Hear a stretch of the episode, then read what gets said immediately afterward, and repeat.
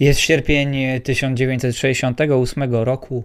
Do Czechosłowacji wjeżdżają armię Układu Warszawskiego z armią sowiecką na czele. I tak kończy się właśnie okres zwany praską wiosną. Było to kilka bardzo gorących miesięcy w Czechosłowacji, ale też tak naprawdę kilka wcześniejszych lat, które można krótko scharakteryzować jako festiwal wolności. Festiwal wolności, który rozpoczynał się stopniowo w kulturze, w życiu społecznym, w życiu politycznym. Socjalizm z ludzką twarzą, jak mówiono wtedy o tym, wszystkie te nadzieje zostały rozjechane przez gąsienice sowieckich i nie tylko czołgów. W samej Pradze, w stolicy, wielkie zamieszanie od rana. Zamieszanie to mało powiedziane. Regularne walki, szczególnie blisko siedziby czeskiego radia, która w jakiś tradycyjny już sposób skupia mm, na sobie uwagę, stamtąd nadawane komunikaty uspokajające mm, obywateli Czechosłowacji. I czeski rozhlas oczywiście okupanci bardzo szybko chcieli przejąć. Na ulicy ludzie nie tylko walczą, nie tylko rzucają kamieniami, nie tylko rozbijają kilofami e, zbiorniki z paliwem przejeżdżających czołgów, czy stawiają barykady, ale, ale też dyskutują z żołnierzami, próbują zrozumieć sytuację. Jest na ulicach bardzo wielu młodych ludzi. Widzimy na wspaniałych, zachowanych fotografiach, często przemyconych potem na zachód, żeby wymienić tylko wspaniałego fotografa Józefa Kołdelkę, prawdopodobnie największego żyjącego fotografa mm, czeskiego. Widać na tych fotografiach bardzo wiele młodych ludzi. Wśród nich jednym z błąkających się, przemieszczających po mieście, rozmawiających z żołnierzami jest również student szkoły ekonomicznej, który nie tylko rozmawia z okupantami, który nie tylko próbuje dostać się na zamek praski, co E, mu się jednak nie udało, został cofnięty, drogi na Zamek Praski zostały mm, odcięte, ale ma także przy sobie broń. Jest to Browning. Ten młody student nazywa się Jan Palach. Ukončete nástup do osobního vlaku číslo 6276. Vlak je připraven k odjezdu. Naprawdę wszystko wskazuje na to, że człowiek ten przywiózł do Pragi 21 sierpnia 1968 roku broń, którą śmiało można powiedzieć zajumał ojcu. Do obrony między innymi właśnie budynku czeskiego radia, gdzie odbywały się największe, śmiało można powiedzieć, boje gdzie ostrzeliwano fasady, gdzie przepędzano właśnie salwami protestujących i pojawiających się coraz to większej ilości ludzi, nie tylko młodych, ale ci młodzi widoczni są na zdjęciach Józefa Kołdelki, ale też i wielu innych fotografów, bo też wielu ludzi zabrało ze sobą do ulic raty fotograficzne. Ich wielkie nadzieje zostały absolutnie pogrzebane na placach i w parkach na rozjeżdżonych chodnikach zaczynają rozkładać się hordy najeźdźców. Tak jak to pięknie opisał Paweł Juraczek, przyjaciel Wacława Hawla, scenarzysta filmowy, też i pisarz i reżyser, w swoim dzienniku właśnie z czasów praskiej wiosny czy z czasów odwilży, Azja jest już daleko. No, tylko się wydawało, ta Azja wkracza w momencie, którym wydaje się, że jeszcze nie wszystko stracone, a może w zasadzie wszystko stracone jest od samego początku.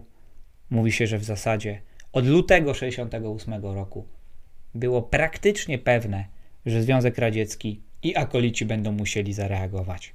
Przeżywa to wszystko Jan Palach bardzo intensywnie, bardzo mocno, ale dowiadujemy się o nim w ostatnich latach coraz więcej. Także ta informacja o tym, że planował jakąś brutalną akcję, może być dla wielu z Was pewnie zaskoczeniem. I właśnie dzisiaj, dokładnie w 55. rocznicę samospalenia Jana Palacha, chciałbym opowiedzieć o nim troszeczkę inaczej niż opowiadają wszyscy. I mi, przyznaję się, zdarzało się patrzeć na Palacha jako na takiego snilka, jakby powiedzieli Czesi, marzyciela, właśnie filozofującego młodego chłopaka, który był oderwany od rzeczywistości. Gdy patrzymy na jego piękną, przecież bardzo przystojną, e, taką dość uduchowioną twarz na zdjęciach, mm, sprawia wrażenie kogoś, może właśnie przez pryzmat swojego bohaterskiego czynu, jak e, by był postacią e, wyciosaną, wyciągniętą z jakiegoś antycznego dramatu, albo przynajmniej szekspirowskiej tragedii. Dzisiaj chciałbym opowiedzieć o nim tak, żebyśmy skupili się na jego życiu, a nie na jego czynie.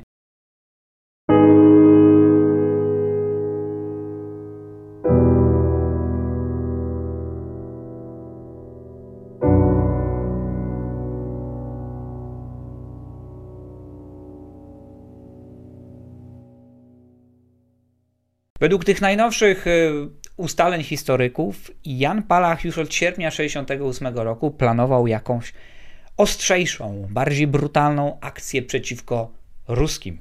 Tutaj cytuję, to są oczywiście jego wypowiedzi, które zostały gdzieś w pamięci e, jego kolegów i koleżanek e, ze studiów, z którymi się podzielił. Oczywiście nie było to jakaś straszna wielka ilość, czy też szerokie grono. Przyznawanie się do tego, że można byłoby odstrzelić jakiegoś żołnierza sowieckiego, to raczej w tamtym gorącym okresie, jak i w ogóle e, nie była e, raczej rzecz, z którą się mm, chodziło i publicznie krzyczało na korytarzach e, Wydziału Uniwersytetu Karola, Wydziału Filozoficznego, gdzie Palach de facto dostanie się dopiero na jesieni 68 roku. Wcześniej uczy się w Wyższej Szkole Ekonomicznej. Dopiero na tą filozofię taką wymarzoną przez niego dostanie się, dostanie się już po wejściu Układu Warszawskiego.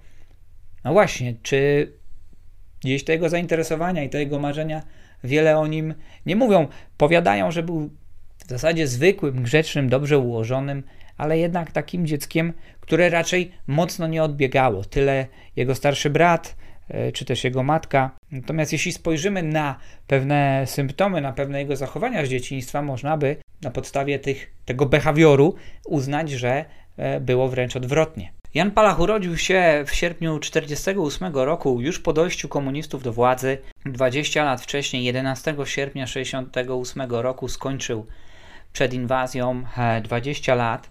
Urodził się co prawda w Pradze, ale pochodził z Wszetat. To jest miejscowość na północ od Pragi, na północny zachód, jakieś 35 km od Pragi. Mm, mała miejscowość, miasteczko, ponad 2000 ludzi do dziś tam mieszka, także jak na polskie warunki nie jest to jakiś wielki ośrodek. Był synem cukiernika, który prowadził swoją cukiernię do połowy lat 50., kiedy to komuniści zakazali tej czynności ojcu, i krawcowej.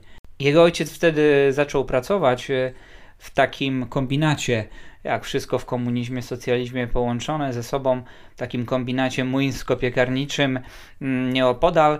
E, ale od początku był Jan wychowywany w miłości do ojczyzny i patriotyzmie. Jego ojciec był członkiem Sokoła, tego towarzystwa sportowego, które zawsze podkreślało właśnie również wychowanie w tych cnotach patriotycznych. Mm, sam należał oczywiście do tego Sokoła. E, należeli do ewangelickiego kościoła czesko-braterskiego, także protestanckiego. Jan od samego początku dużo czytał. Jak pojawiła się już telewizja, to w ogóle się nią nie interesował, ale siedział w książkach. Już podobno jako dziesięciolatek przeczytał, czy też zaczytywał się w książkach, książkach Alojza Iraska. Śmiało w skrócie można powiedzieć, że to jest czeski Sienkiewicz, który opisał losy, ciężkie losy, szczególnie po bitwie na Białej Górze narodu czeskiego. Mm, również y, wiele historii e, husyckich, a więc on był zafascynowany również husytyzmem. Bardzo często potrafił się bawić w bohaterów husyckich. Fascynowała go postać wielkiego przywódcy, dowódcy, stratega wojsk husyckich Jana Żiszki Strocnowa, który brał oczywiście też udział w bitwie e, pod Grunwaldem.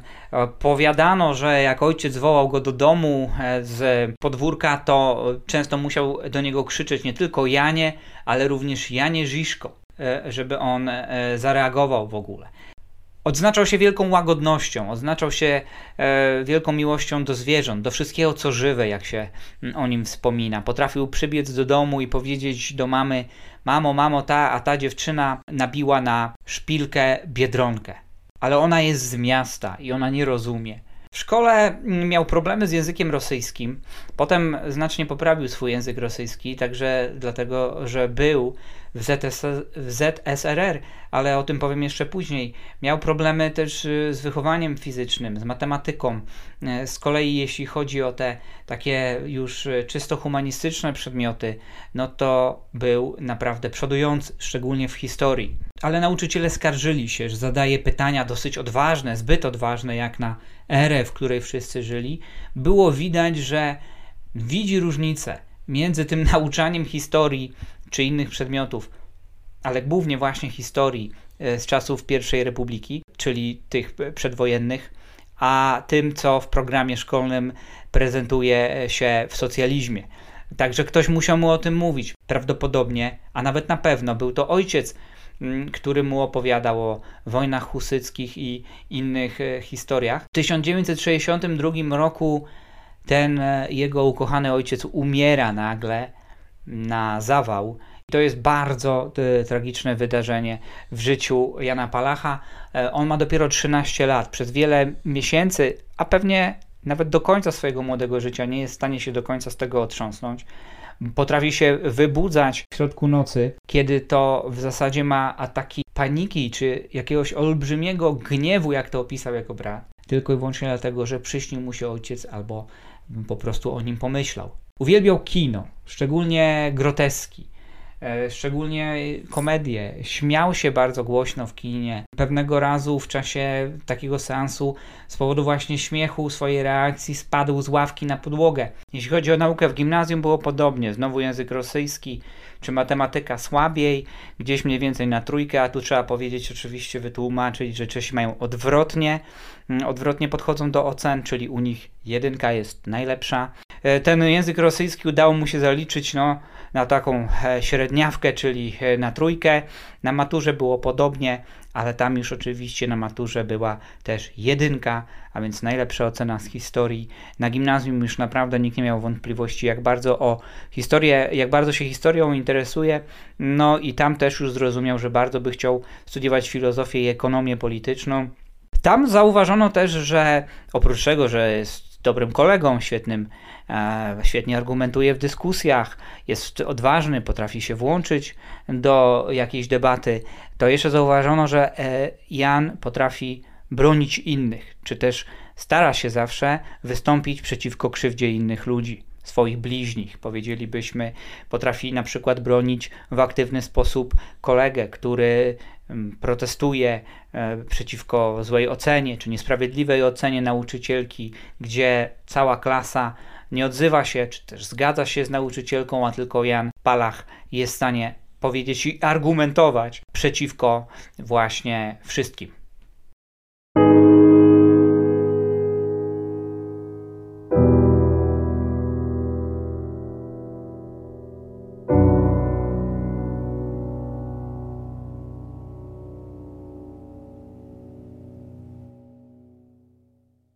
Jan Palach tą e, tragiczną przecież, bardzo mroczną jesień 1968 roku, jak już mówiłem, przeżywał bardzo intensywnie, a przede wszystkim próbował, wymyślał, co zrobić, w jaki sposób zareagować przeciwko okupantom, w jaki sposób zaznaczyć swój sprzeciw. On latem 1968 roku był e, na pobycie też w Związku Radzieckim. Krótko przed inwazją powrócił. Miał więc doświadczenia bardzo świeże. Był tam, widział e, na własne oczy, a teraz widzi sowieckich żołnierzy w ulicach Pragi. Z tym pistoletem, ten pistolet się nie zachował do dzisiaj.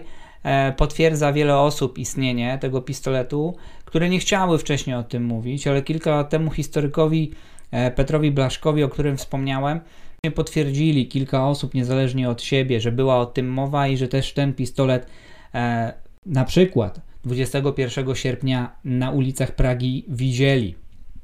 Brat z matką ten pistolet gdzieś wyrzucili, prawdopodobnie gdzieś utopili. No a też wiele osób po prostu wtedy bezpośrednio po jego pogrzebie, czy w latach późniejszych nie chciało o tym absolutnie mówić, żeby też jego legendy i jego obrazu nie szkalować, nie oczerniać. No taka informacja podana e, tak szybko po tym e, czynie byłaby pewnie wykorzystana też e, przez władze komunistyczne w propagandzie. Ale nie chodziło mu tylko o to. On oczywiście takie radykalne kroki e, zaczyna no, o takich radykalnych krokach myśleć, ale przede wszystkim on działa w ruchu studenckim. Studenci w czasie praskiej wiosny, w czasie odwilży byli bardzo zaangażowani politycznie. To było pierwsze powojenne młode e, pokolenie, które mogło coś takiego robić. Wszystkie, e, wszyscy młodzi ludzie, którzy przeżyli wojnę, a po dojściu komunistów do władzy no, mieli te naście lat czy 20 lat, po prostu absolutnie mieli drogę do jakiejkolwiek politycznej partycypacji zamurowaną z powodu oczywiście stalinizmu, tak? Potem następują e, te lata połowy lat 50., oczywiście od wystąpienia Chruszczowa na zjeździe. Te lody zaczynają topnieć, ale bardzo w Czechosłowacji powoli, tak? Więc y, można powiedzieć, że to jest de facto pierwszy moment, w którym młodzi ludzie mogli zobaczyć, co to oznacza zniesienie cenzury, mogli zobaczyć, co to oznacza no, właśnie ta wolność zgromadzania się, dyskutowania, spotkań z politykami.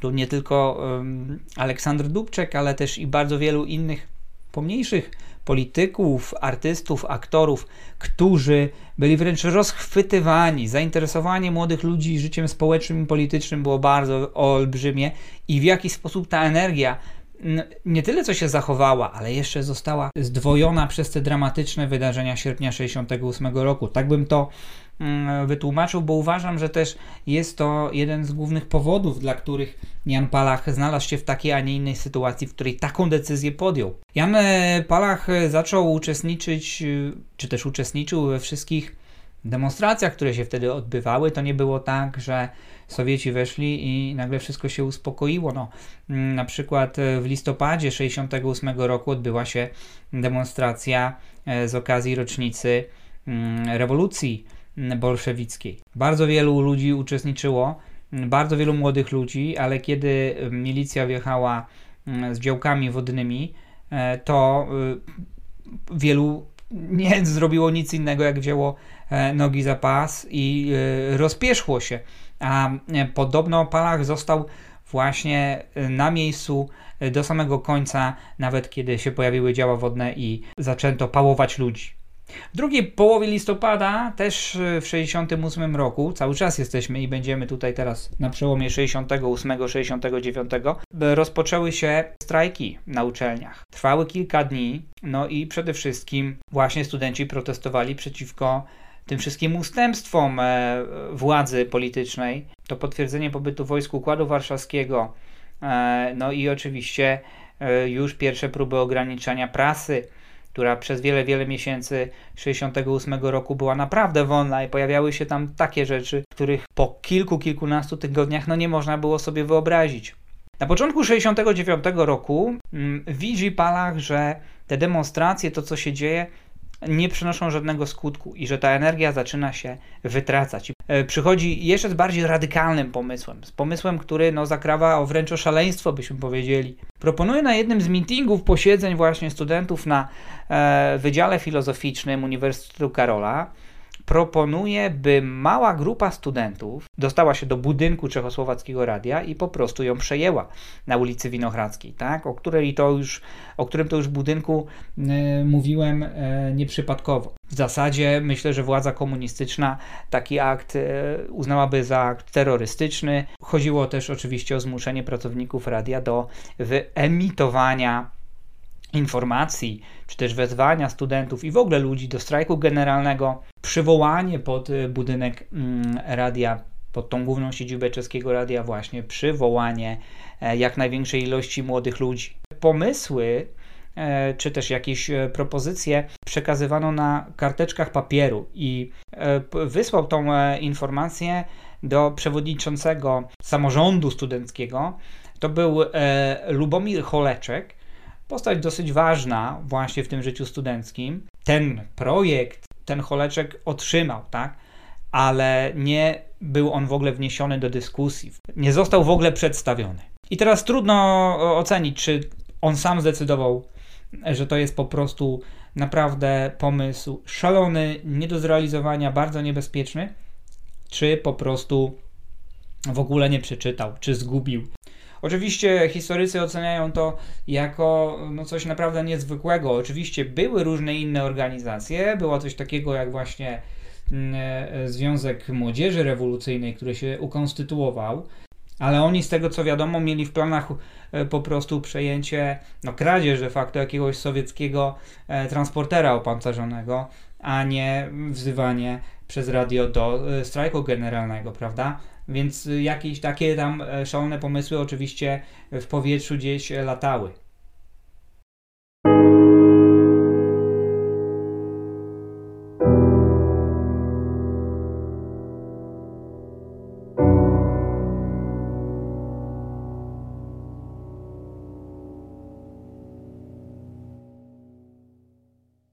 Mm, Palach zrozumiał, że nie ma większego sensu próbować już e, namówić do wspólnego działania większą ilość e, e, ludzi, że musi działać w pojedynkę. I zaczyna przygotowywać swoje listy. Mówię listy, ponieważ zachowało się wiele różnorakich projektów, szkiców, można powiedzieć, jeśli chodzi o mm, ten list nie wiemy dlaczego tak naprawdę ten list, który trafi do jego teczki, który trafi w ręce e, oczywiście służb, które przybędą, który trafi w ręce przechodzącej akurat mm, księgowej, która mm, jako jedna z wielu stara się na szczycie placu Wacława mm, krótko po tej e, godzinie 14.30 ugasić ciało Jana Palacha już e, leżące która to będzie pierwsza z nim rozmawiała e, i ta księgowa usłyszy od niego e, informację, którą on poda oczywiście szeptem w jakimś tam odruchu, e, że właśnie zostawił list, w którym wszystko tłumaczy i że ten list jest w teczce położonej przy fontannie Muzeum Narodowego. Jeśli chodzi o tę jego motywację, to on w zasadzie w tym pierwszym oficjalnym, tym oryginalnym liście powtórzy to, co już proponował w czasie spotkań studenckich. A to są takie żądania, które, jeśli usłyszymy je oderwane od kontekstu, możemy uznać za dosyć, no, nie tyle co niewygórowane, ale w zasadzie one dotyczą tylko i wyłącznie świata medialnego. Żąda, by zaprzestano wydawania dziennika a, sprawy, czyli wiadomości, to był organ, gadzinówka właśnie okupantów, zupełnie poza systemem, powiedzielibyśmy, medialnym. Informacje, które się tam pojawiły, były bardzo często niepodpisane, nie byli podani autorzy. Było jasno, że chodzi absolutnie o twardą i taką głupiającą propagandę e, najeźdźców.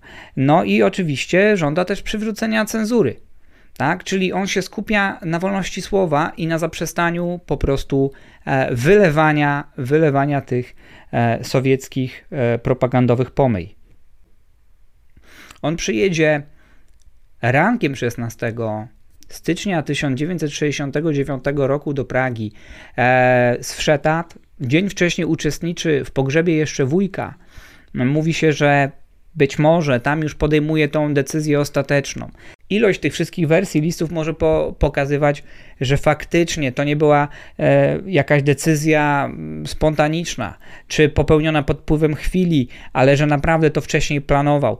Natomiast e, być może też pogrzeb wujka, uczestnictwo w nabożeństwie religijnym było też jakimś kolejnym elementem, który na kilkanaście godzin e, przed e, samym czynem miało wpływ na decyzję, że to stanie się tego właśnie dnia. On przyjeżdża do Pragi z Wszetat, jedzie do akademika, a mieszkał wtedy w akademiku na Spożylowie i tam prawdopodobnie jeszcze pracuje nad listem.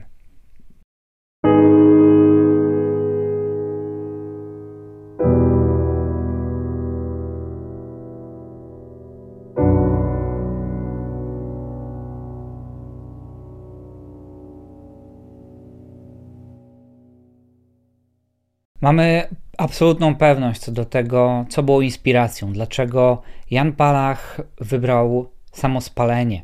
Wśród jego rzeczy osobistych w czasie dochodzenia e, odnaleziono wycinki z gazet i zdjęcia. Służba Bezpieczeństwa znalazła zdjęcia mnicha buddyjskiego, który dokonał samospalenia w Saigonie w Wietnamie Południowym w 1963 roku. I mówiło się też o tym, że oczywiście tych samospaleń w Wietnamie było więcej. Mówiło się, że to mogła być inspiracja dla Palacha, by stworzył wrażenie, że po nim przyjdą następni. On swój list podpisze mm, po prostu pochodnia numer jeden. To oczywiście alarmowało e, służby, e, władze komunistyczne, alarmowało i informowało, że tych e, samospaleń może być więcej. Mm, był sam Jan Palach, umierając już, będąc w klinice, nagrywany. Tych nagrań oczywiście nie było dużo. Mówił z wielkim trudem, był pod wpływem leków. 85% ciała poparzone, poparzona ale udało się e, jednej z e, lekarek nagrać krótki dialog, w którym ona pyta, czy będą następni, czy po nim e, przyjdzie pochodnia numer dwa, pochodnia numer trzy. No i w tej rozmowie sprawia wrażenie, że będzie pochodnia numer dwa, pochodnia numer trzy, że mówimy o pewnym sprzysiężeniu przeciwko przeciwko reżimowi komunistycznemu i okupantom. De facto nigdy nie udało się tego potwierdzić i absolutnie myślę, że 100%, stuprocentowym prawdopodobieństwem możemy powiedzieć, że Jan Palach działał sam. Z tego mm, wynika jeszcze jeden fakt, czy też pojawienie się e, w tych wszystkich dramatycznych wydarzeniach jeszcze jednej osoby – prawdopodobnie sympatii, można powiedzieć też, że i dziewczyny Jana Palacha. Myślę tutaj o studentce dziennikarstwa słowaczce Ewie Bednarikowej. Mm, ona się pojawia w ostatnim dniu życia Jana Palacha. Jan Palach będzie konał jeszcze przez trzy dni. 19 e, stycznia 1969 roku odejdzie około godziny 15, praktycznie dokładnie po trzech dobach od swojego czynu, ale została przez niego Ewa Bednarikowa przywołana z nocy z 18 na 19 mm, stycznia miał, miał ją wzywać, e, krzyczał jej imię. E, natomiast e, spekulowało się, te informacje pochodzą mniej więcej z roku 2018. Mówiło się o tym, że Ewa Bednarikowa mogła współpracować z policją, e, tajną policją, e, ponieważ ona przybyła 19 e, stycznia na krótko przed śmiercią Jana Palacha właśnie do szpitala do niego i została przez swojego przyjaciela poproszona o to, żeby przyprowadziła jeszcze tego przywódcę studenckiego ruchu wtedy e, w Pradze, a więc Lubomira Choleczka. I ten e, Lubomir Choleczek również przybył do szpitala. Sama Ewa Bednarikowa go osobiście nie znała, ale oczywiście wyruszyła na jego poszukiwania i z pomocą innych ludzi szybko uda udało się go odnaleźć. Oni razem rozmawiali, być może jako jedne z ostatnich osób z Janem Palachem. Wyszli ze szpitala i wtedy również e, wygłosili oficjalne oświadczenie, którym e, powiedzieli, że Jan Palach wzywa innych ludzi, inne pochodnie do tego, by nie dokonywały samospalenia. E, dlaczego mówię, że tu były jakieś spekulacje mówiące o tym, że być może ona współpracowała ze służbą bezpieczeństwa? Mm, przede wszystkim miała problemy z prawem, E, jeszcze mieszkając na Słowacji, z pomocą e, austriackiego znajomego przez granicę udało jej się jakoś przemycić trzy płaszcze. I ona te trzy płaszcze e, za jakąś tam, z jakąś tam drobną marżą sprzedała wtedy.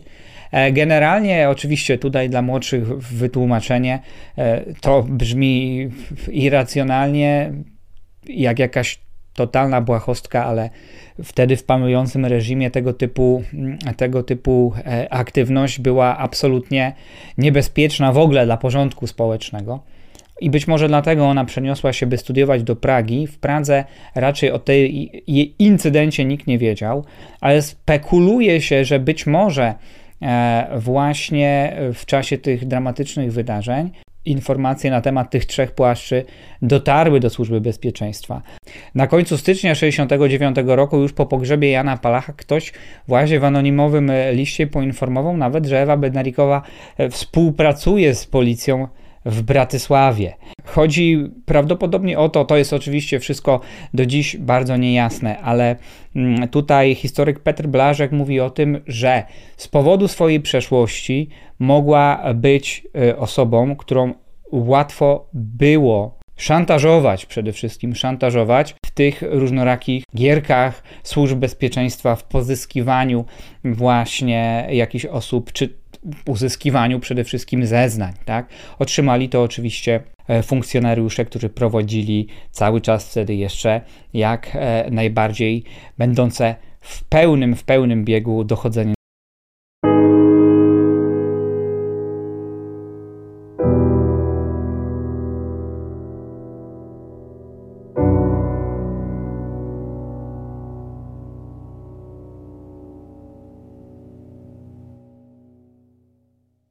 Zdawało się, że to będzie zwykły, spokojny kolejny dzień w Czechosłowacji. 16 stycznia 1969 roku temperatura była około zera, ale przyszła nagle jakaś mgła, prawie piłkarze Sparty Praga nie wylecieli na tournée e, do Ameryki Południowej. W teatrze winohradzkim grali na przykład Pygmalion Showa, wieczorem w telewizji e, jakąś adaptację Czechowa pokazywali. W kinie Lucerna rządziła markiza Angelika, Angelika. Michel Mercier, która grała główną rolę oczywiście w tej serii, była jednym z symboli seksu w Czechosłowacji. To możemy powiedzieć z całą pewnością. No a przede wszystkim wierchuszka partii od godziny porannych zasiadała na Zamku Praskim. No i przede wszystkim potwierdzała tylko, że sytuacja w okupowanej Czechosłowacji jest absolutnie pod kontrolą i z kryzysu kraj jak najbardziej wychodzi. No, gazety mówiły o tym, jak to wspaniale znowu coś w kosmosie wykonali sowieccy kosmonauci i tak dalej, i tak dalej, ale wszystko za chwilę się miało zmienić. Jan Palach z tego e, akademika na praskim Spożylowie około godziny 11 wyszedł. Ubrany tak jak zawsze, koledzy mówili, że to jest rodzaj uniformu, czyli ciemny płaszcz i ciemny beret. Wziął ze sobą aktówkę, w, którym, e, w której już były e, listy przygotowane przez Jana Palacha. Część listów on oczywiście rozesłał do redakcji. Wysłał też, o czym niedawno się dowiedziałem, kartkę do jednego ze swoich kolegów, jeszcze z tej poprzedniej uczelni, właśnie z Wyższej Szkoły Ekonomicznej. E, wysłał do niego pocztówkę, na której napisał po prostu pozdrowienia z Pragi Jan Hus.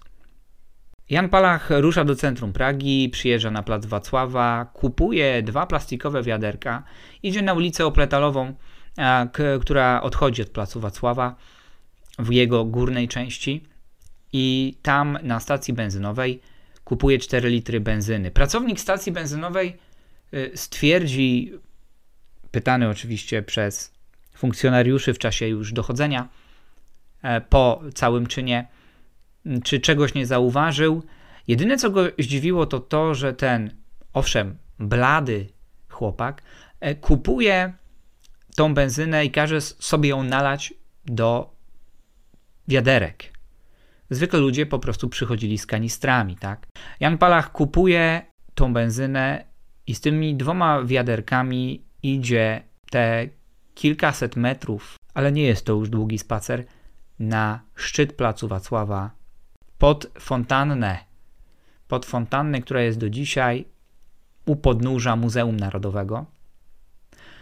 Przewiesza, zdejmuje, przewiesza swój płaszcz na barierce, odkłada aktówkę, w zasadzie opiera ją na stercie kostki brukowej, która tam była akurat wysypana, trwał jakiś remont. Oblewa się benzyną, i około godziny 14.30 pochodnia numer 1 zapala zapałkę.